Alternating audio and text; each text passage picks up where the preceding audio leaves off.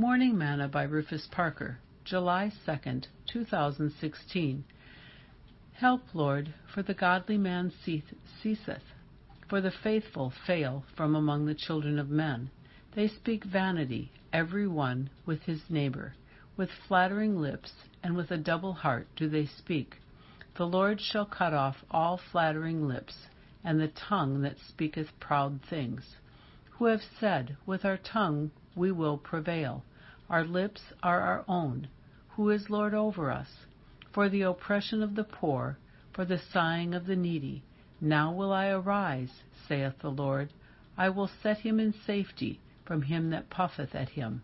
The words of the Lord are pure words, as silver tried in the furnace of earth, purified seven times.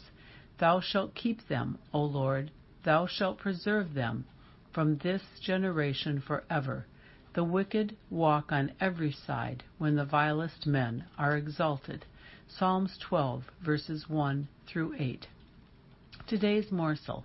Often I sit and ponder, and I ask myself, how did we as a church allow the world to get in such a terrible state?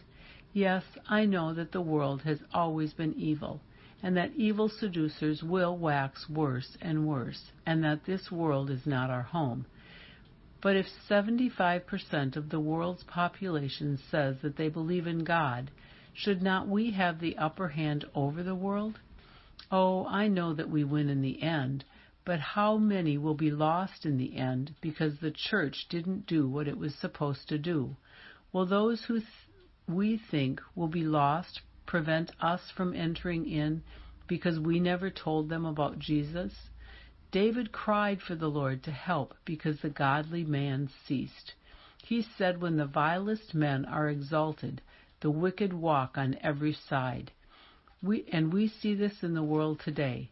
What is your cry today? Sing, Jesus, use me. O Lord, don't refuse me. For surely there's a work that I can do. And even though it's humble, Lord, help my will to crumble.